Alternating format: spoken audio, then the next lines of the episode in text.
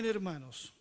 Estamos estudiando la, la, carta de Pablo a los filipenses y ahora nos vamos a abocar al capítulo 2, versos 12 al 16 y hemos puesto a esta reflexión el título Luz en medio de las tinieblas. Luz en medio de las tinieblas. Quiero leer nuevamente este pasaje de la Escritura. Eh, dice en la versión NBI, por tanto, amados míos, ya que siempre han obedecido, no solo en mi presencia, sino mucho más ahora en mi ausencia, ocúpense en su salvación con temor y temblor, porque Dios es el que produce en ustedes lo mismo, el querer como el hacer por su buena voluntad. Háganlo todo sin murmuraciones ni peleas, para que sean irreprensibles y sencillos e intachables hijos de Dios, en medio de una generación maligna y perversa, en medio de la cual ustedes resplandecen como luminares en el mundo, aferrados a la palabra de vida, para que en el día de Cristo yo pueda gloriarme de que no he corrido ni trabajado en vano. Así que ese es el desafío para esta mañana, es que nosotros seamos luz en medio de las tinieblas. Pero antes de llegar a eso, el apóstol Pablo nos enseña varias cosas que son muy importantes y dignas de destacar. En primer lugar, pone de manifiesto la obediencia permanente de los hermanos al Señor, de los hermanos de Filipo, está, eh, estuviera él presente o estuviera él ausente. No se olviden que Pablo no está con ellos. Pablo, ¿dónde está Pablo cuando escribe esta carta? Está en la cárcel, así que no puede pastorearlos personalmente. Pero qué interesante lo, lo que dice Pablo, que estos hermanos han obedecido al Señor no solo en su presencia, sino mucho más ahora en su ausencia. O sea, en otras palabras, ellos no necesitan a Pablo para crecer, no necesitan a Pablo para obedecer al Señor, no dependen de Pablo, dependen del Señor. Y esto es un buen ejemplo para nosotros. ¿Cuántos de nosotros siempre estamos dependiendo de otro? Si el pastor está, si el hermano está, si la hermana está, pero si no hay nadie de ellos, podemos decir yo, yo, yo sigo desarrollándome en mi vida espiritual, esté Pablo conmigo o no esté conmigo. ¿De quién dependo para mi crecimiento espiritual? Todos tenemos el recurso de la oración, todos tenemos la palabra, todos podemos venir a congregarnos. Entonces, hay cosas que dependen de nosotros. Hay hermanos que nunca maduran y crecen en la fe, que siempre están dependiendo de otros para crecer en su vida espiritual. Para tomar una decisión, lo consultan. A veces son cosas pequeñas. Cuando cada uno de nosotros debe tener el suficiente discernimiento y conocimiento de la palabra para ir al Señor, para ir a la palabra en busca de respuesta y ser nosotros los que ayudemos a los nuevos y no siempre estar dependiendo de otros. ¿Se entiende eso? No le gustó, pero se entiende.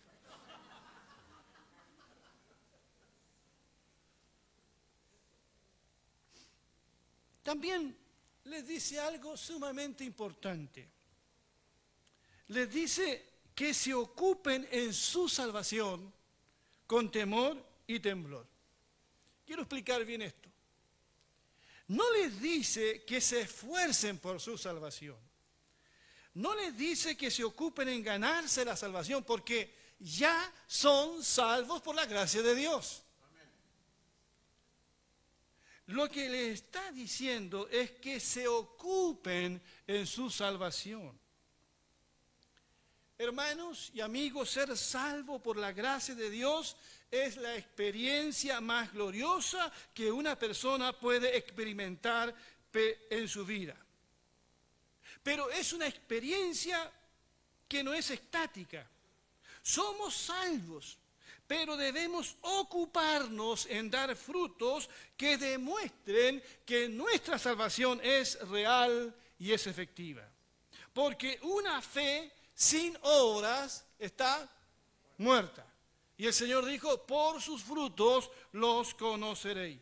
Nuestra tarea ahora que somos salvos es demostrar que lo somos.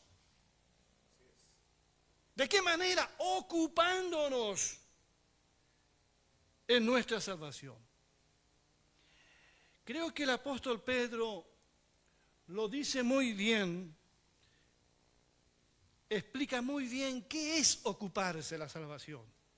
En segunda de Pedro capítulo 1 verso 3 al 10 él dice que mediante su divino poder, el poder de Dios, nos ha concedido todas las cosas que necesitamos para vivir como Dios manda. Así Dios nos ha entregado sus preciosas y magníficas promesas para que ustedes, luego de escapar de la corrupción que hay en el mundo debido a los malos deseos, o sea, luego de que, sean, de que han sido salvos, lleguen a tener parte en la naturaleza divina. Precisamente por eso dice, esfuércense por añadir a su fe virtud, a su virtud entendimiento, al entendimiento dominio propio al dominio propio constancia, a la constancia devoción a Dios, a la devoción a Dios agréguele afecto fraternal, al afecto fraternal amor, porque estas cualidades si abundan en ustedes los harán crecer en el conocimiento de nuestro Señor Jesucristo y evitarán que sean inútiles e improductivos. Por lo tanto, hermano, esfuércese más todavía por asegurarse del llamado de Dios, que fue quien los eligió. Si hacen estas cosas, no caerán jamás. Esto es ocuparse en la salvación. La salvación es un proceso en el cual nosotros tenemos una parte activa. No se trata de ser salvo y no hacer nada más. Debemos ocuparnos en esta salvación tan grande que Dios nos ha dado. Debemos buscar constantemente al Señor. Debemos seguir siempre adelante y no retroceder. Porque la vida cristiana es una carrera que hay que terminar. Es una lucha, es una batalla que ganamos en el nombre del Señor. Esto es ocuparse en la salvación. Mi pregunta, ¿estás tú ocupado en la salvación que Dios te ha dado? ocúpense, ocúpense, ayúdame, ocúpense en su salvación con temor y temblor. Ocúpense en su salvación con reverencia y temor. ¿Qué significa esto? Que debemos estar muy atentos a nuestra vida. Debemos tener cuidado de nosotros mismos, debemos estar conscientes de nuestra debilidad, debemos caminar en el temor del Señor. De esta manera, en este espíritu, debemos ocuparnos en nuestra salvación, pero sabiendo también algo que es muy importante y que Pablo dice y destaca en el verso 13. Dice, porque Dios es el que produce en ustedes lo mismo el querer como el hacer por su buena voluntad. ¿Quién no ha querido hacer la voluntad de Dios? Yo creo que todos queremos hacer la voluntad de Dios. Pero en este querer hacer la voluntad de Dios hemos fracasado muchas veces. Quizás recuerdas las promesas que hiciste cuando llegó el año nuevo. Estamos en marzo y no las cumpliste. Porque tenemos a veces puras buenas intenciones. Porque demasiadas veces estamos solo confiando en nosotros mismos. A veces ni siquiera deseamos la voluntad de Dios. No queremos saber cuál es la voluntad de Dios. Cerramos los ojos y le echamos para adelante nomás. No queremos ni saber qué Dios piensa de lo que estoy haciendo, de las decisiones que estoy tomando. No, no, no, no. Ni siquiera deseamos la voluntad de Dios. Menos querer la voluntad de Dios, menos hacer la voluntad de Dios. Antes de que nosotros nos entregáramos a Cristo éramos rebeldes por naturaleza. Pero un día Dios cambió nuestra vida y Él nos ayuda a seguirlo cada día. Es Él, dice Pablo, el que obra en nosotros el querer como el hacer su voluntad y nos da el poder para hacer su voluntad. Bendito sea su nombre. Qué interesante. Dice que Dios pone el querer, pero no solamente el querer, sino el hacer. En la mañana, en la reunión de oración, eh, Walter citaba ese pasaje del profeta. Cuando Dios habla a través del profeta y dice, y pondré mi espíritu en ustedes. Y haré que anden en mis caminos. Qué bueno es eso. El Señor pondrá su espíritu. Y Él hará que nosotros andemos en sus caminos. El Señor pondrá el querer, pero también el hacer por su buena voluntad. Bendito sea su nombre. Así que hermanos, debemos ocuparnos nuestra salvación sabiendo eso. Debemos colaborar eh, con Dios, pero es su obra. Es ser el que pone en nosotros nuevos deseos y nos ayuda a llevar frutos. Porque como dirá Pablo en el capítulo 4, verso 13 de este mismo libro, él dirá, todo lo puedo en Cristo que me fortalece, que me fortalece. Continuemos en el verso 14, Pablo dice, háganlo todo sin murmuraciones y ni peleas. ¿Qué es lo que tenemos que hacer sin quejarnos, sin murmurar y sin peleas? Todo. Le dice, háganlo todo. Todo lo que Pablo ha dicho hasta aquí debemos hacerlo nosotros sin quejarnos.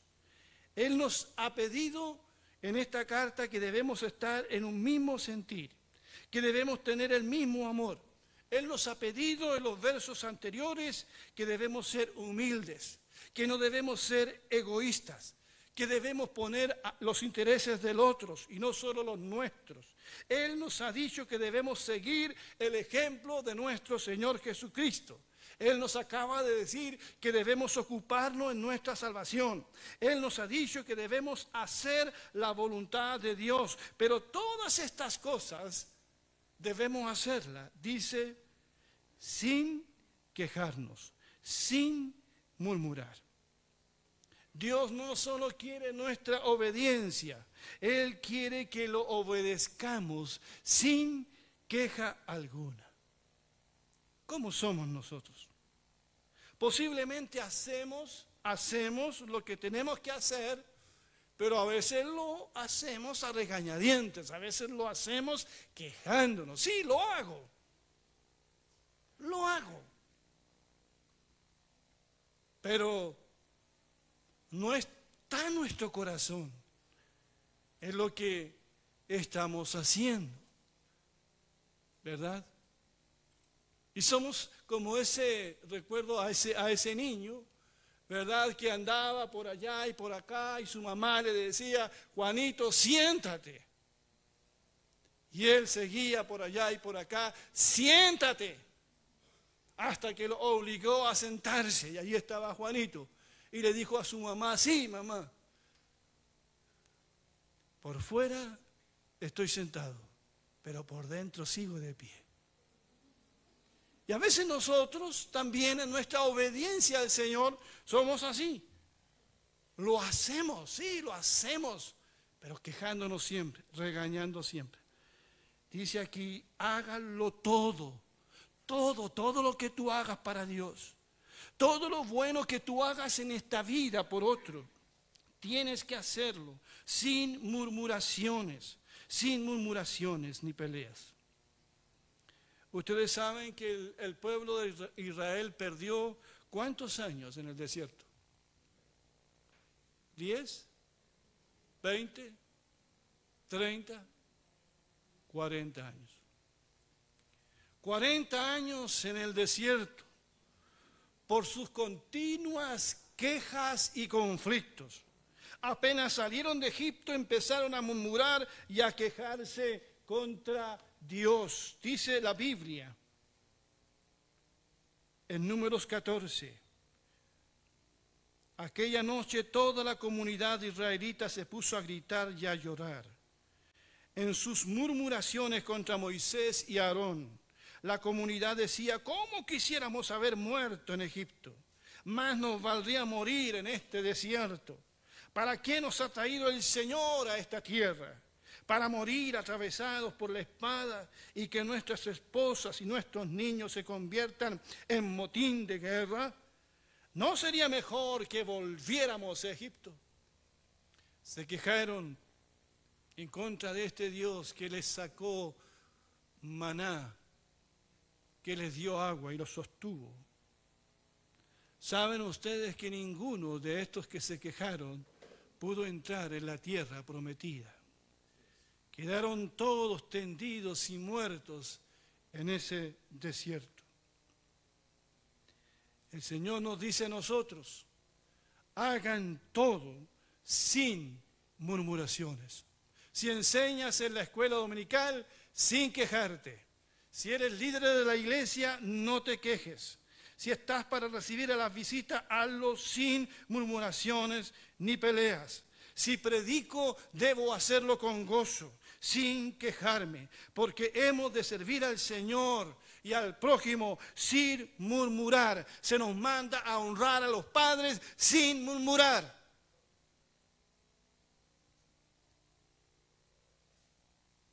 Sin quejarnos. Hagan todo sin murmurar y sin quejarse. Tampoco el Señor quiere contiendas y peleas con nuestros hermanos en la fe. Hagan todo sin murmuraciones, ni contiendas, ni peleas. Y eso ya Pablo lo ha dicho antes, porque es un consejo que debemos atender. ¿Y por qué? ¿Cuál es la razón ¿Cuál es la razón de por qué nosotros debemos hacer todo sin murmuraciones ni peleas? ¿Por qué debemos ocuparnos en nuestra salvación? ¿Por qué? ¿Cuál es la razón que Pablo da aquí? Dice, háganlo todo sin murmuraciones ni peleas, para y aquí está la razón para que sean, ¿qué cosa? Irreprensibles y sencillos e intachables, hijos de Dios, en medio de una generación maligna y perversa, en medio de la cual ustedes resplandecen como luminares en el mundo.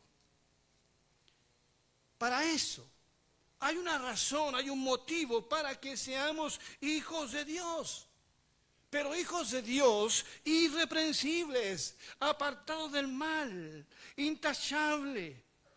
Que nadie nos censure o apunte con el dedo, que nadie tenga que decir nada de nosotros, porque vivimos, dice, en medio de una generación mala y pecadora. Así describe Pablo a la generación de hombres y mujeres de su tiempo.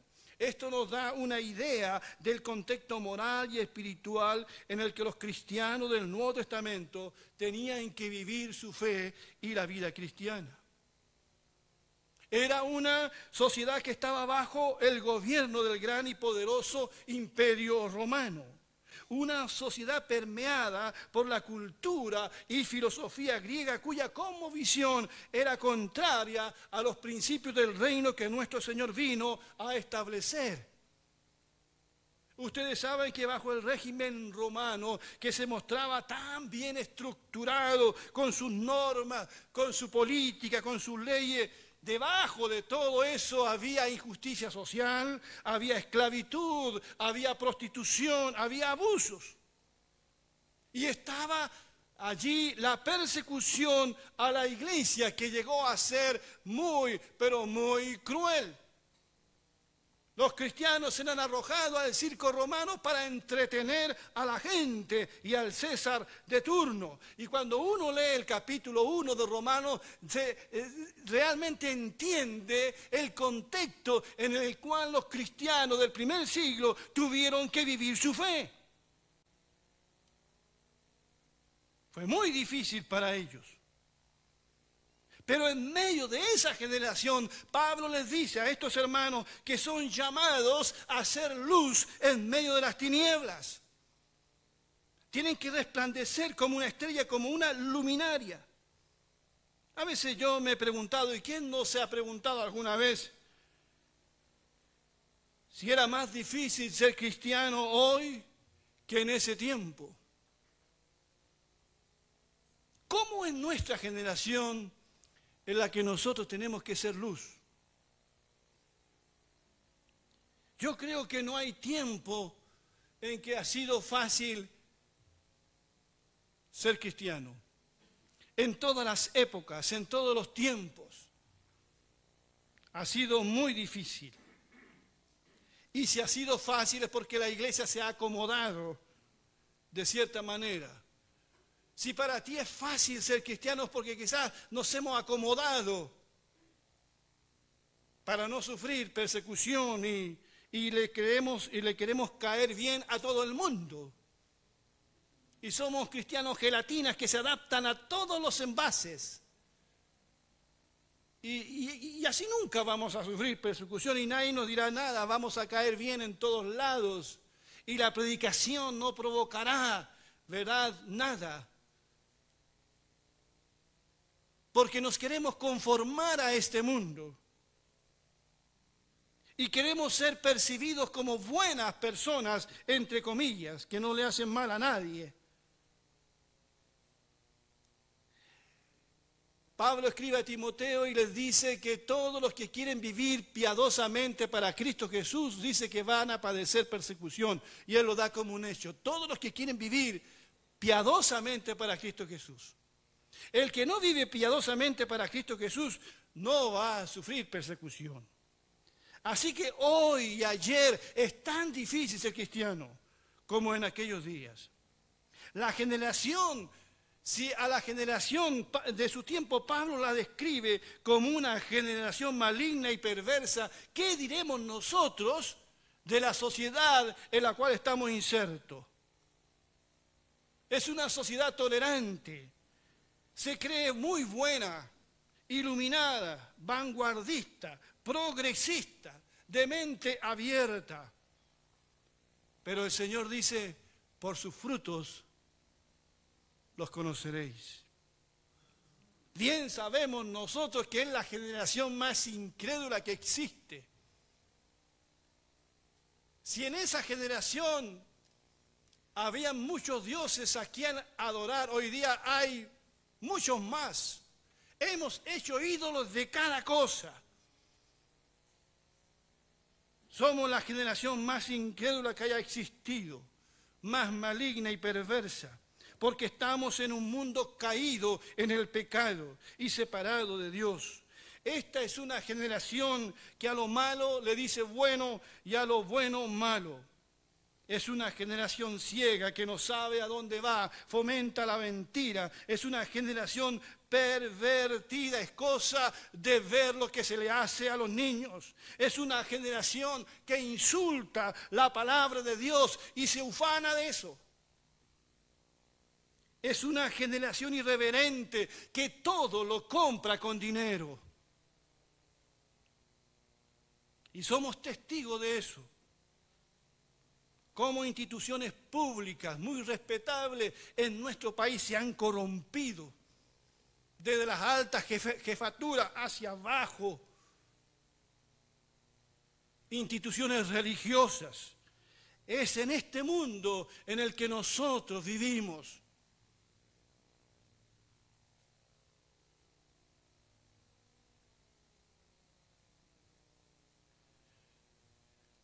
Hace un tiempo atrás prediqué acerca de jueces 12.10 porque es bien interesante cuando dice la escritura que esa generación que entró con, con Josué a la tierra prometida murió. Y dice jueces 12.10 también murió toda aquella generación y surgió otra que no conocía al Señor ni sabía lo que él había hecho por Israel. ¿Qué pasó aquí? Cuando esa generación murió, esa generación de 20 años hacia abajo que llegó a la tierra prometida, murieron, se levantó otra, estando ya en la tierra prometida, pero esa generación no conocía a Dios. Qué triste. Qué triste es cuando las nuevas generaciones no están conociendo a Dios, porque nosotros, los padres, los de ahora, no estamos transmitiendo la fe, no estamos transmitiendo la palabra del Señor. Yo soy cristiano porque alguien me transmitió la fe. Pero hoy día no está ese compromiso de transmitir la fe y las nuevas generaciones de hijos de cristianos no creen, no creen en el Dios que predicamos, no creen la palabra. Porque nosotros no hemos sido buen testimonio posiblemente, no hemos sido esta luz en medio de las tinieblas. No hemos vivido nuestra fe o solamente ha sido toda pura teoría y poca práctica. Y nos hemos desentendido a veces de los problemas de la gente no hemos mostrado a Dios en nuestra vida, no hemos mostrado la imagen de Jesús en nuestra vida. Y hoy hay una nueva generación de hijos de cristianos que ya no quieren saber absolutamente nada. Y llegan a la, universidad nuestros jóvenes y son bombardeados y atacados y terminan no creyendo en absolutamente nada. Y se, está levantando otra generación que no conoce al Señor, que no conoce lo que Dios ha hecho. Es triste. Tenemos un tremendo desafío por delante. Háganlo todo sin murmuraciones ni peleas para que sean irreprensibles y sencillos e intachables hijos de Dios en medio de una generación maligna y perversa, en medio de la cual ustedes resplandecen como luminares en el mundo. ¿Cuál es el llamado del Señor entonces en esta mañana a nosotros que estamos inmersos en una generación así? ¿Qué es lo que tenemos que hacer nosotros los cristianos? ¿Escondernos? ¿Tenemos que huir? Tenemos que encerrarnos en cuatro paredes y aislarnos del mundo para no contaminarnos. De ninguna manera. Tenemos también que condenar al mundo. Tenemos que tomar piedras y arrojarles, son demasiados pecadores, no se acerquen a nosotros. ¿Qué dice Juan 3:17? Porque el Hijo de Dios no vino a condenar al mundo, sino para que el mundo sea salvo por él. Tampoco somos llamados a condenar. Somos llamados a salvar, a orar. Somos llamados a ser luz en medio de esta sociedad. Somos llamados a resplandecer como estrellas que brillan en la noche oscura. Y usted sabe que cuando más oscura es la noche, más brillan las estrellas. Pablo dijo que donde sobreabunda el pecado, ¿qué dijo? Sobreabunda la gracia. Hermanos, Mientras más oscuridad en este mundo, más nosotros debemos brillar para el Señor. Para el Señor. Las tinieblas de maldad son un desafío para nosotros para brillar hoy más que nunca. Somos llamados a mostrar el único camino que existe, el camino del Señor. Somos como un faro en medio del mar en tempestad. El Señor lo dijo, ustedes son la luz del mundo, la sal de la tierra. No se escondan, dijo el Señor, pongan la luz donde se pueda ver. Somos hijos de Dios y por lo tanto diferentes a los hijos del diablo y debemos entonces brillar en la noche oscura. Estando en el campo en el verano, con mis nietas allí fuera de la casa, en pleno campo, le mostraba las estrellas, se ven espectaculares en el campo. No compiten con la luz artificial de la ciudad. Y uno puede ver las estrellas. Y las estrellas siempre están ahí. Siempre están brillando. Lo que pasa que en la noche oscura es cuando manifiestan la gloria, la belleza de su luz. Siempre están allí. Ese es el llamado de Dios en esta mañana, a ser estrellas.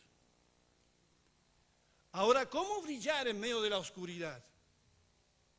Haciendo lo que nos dice la palabra del Señor no devolviendo mal por mal ni maldición por maldición, no mirando cada uno por lo suyo propio, haciendo bien nuestro trabajo, aún con jefes difíciles de soportar, teniendo el mismo sentir de Cristo, haciendo todo sin murmuraciones ni peleas.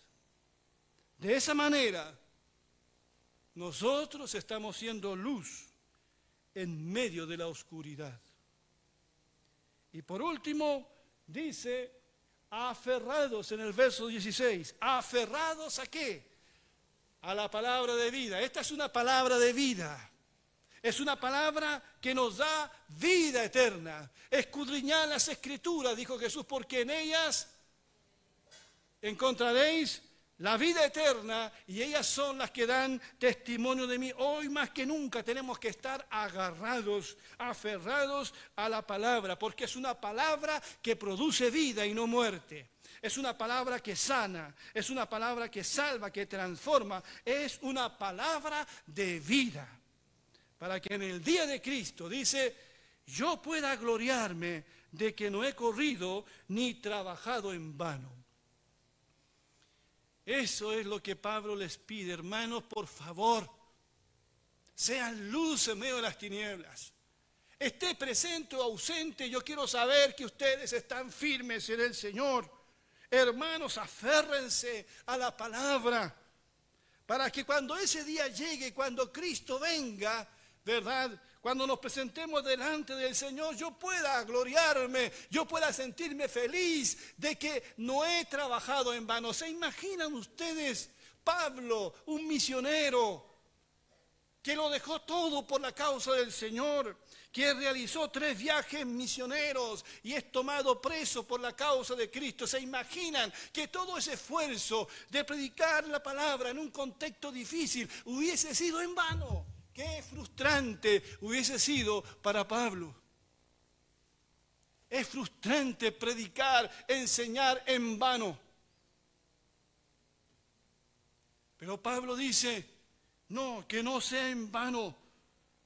No, mi trabajo no será en vano. Por eso les escribe a los Corintios en el capítulo 15, verso 58, si no me equivoco, les dice, hermanos, Estad firmes y constantes, creciendo en la obra del Señor, siempre sabiendo que vuestro trabajo en el Señor no es en vano, en vano. No será en vano. Y espero que esta predicación no sea en vano también. Que Dios les bendiga. Somos llamados a eso, a hacer luz en medio de las tinieblas. No somos llamados a hacer tinieblas. Somos hijos de luz y no de tinieblas. El que no ama a su hermano dice está en tinieblas. Somos llamados a ser luz y no tinieblas. Somos llamados a ser la solución y no el problema. A eso somos llamados. Es un llamado muy alto. Es el llamado del Señor. Que Dios bendiga su palabra.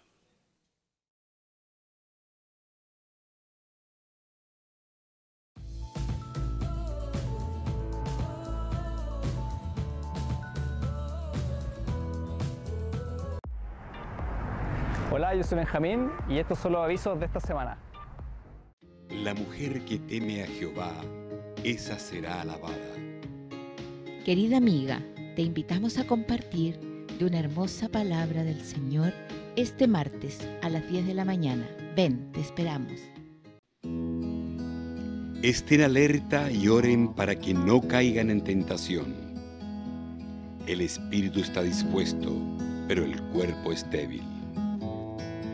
Elevemos nuestras voces al Señor para exaltarlo, alabarlo y agradecer de todo corazón. Viernes, 20-30 horas. Sal deprisa por las plazas y los callejones del pueblo y trae acá a los pobres, a los inválidos, a los cojos y a los ciegos. Acerquemos la palabra de Dios a quienes tienen capacidades diferentes. Te invitamos al próximo banquete de Lucas, sábado 16.30 horas. No olvides, la iglesia somos todos. Clama a mí, y yo te responderé, y te enseñaré cosas grandes y ocultas que tú no conoces. Te esperamos los domingos a las 10 de la mañana. Lleguemos ante su presencia con alabanza, aclamémosle con cánticos. Visita nuestros cultos cada domingo a las 11 de la mañana. Dejen que los niños vengan a mí y no se lo impidan. Hola amiguitos, te invito a participar con nosotros todos los domingos a las 11 de la mañana para saber algo más de tu amigo Jesús.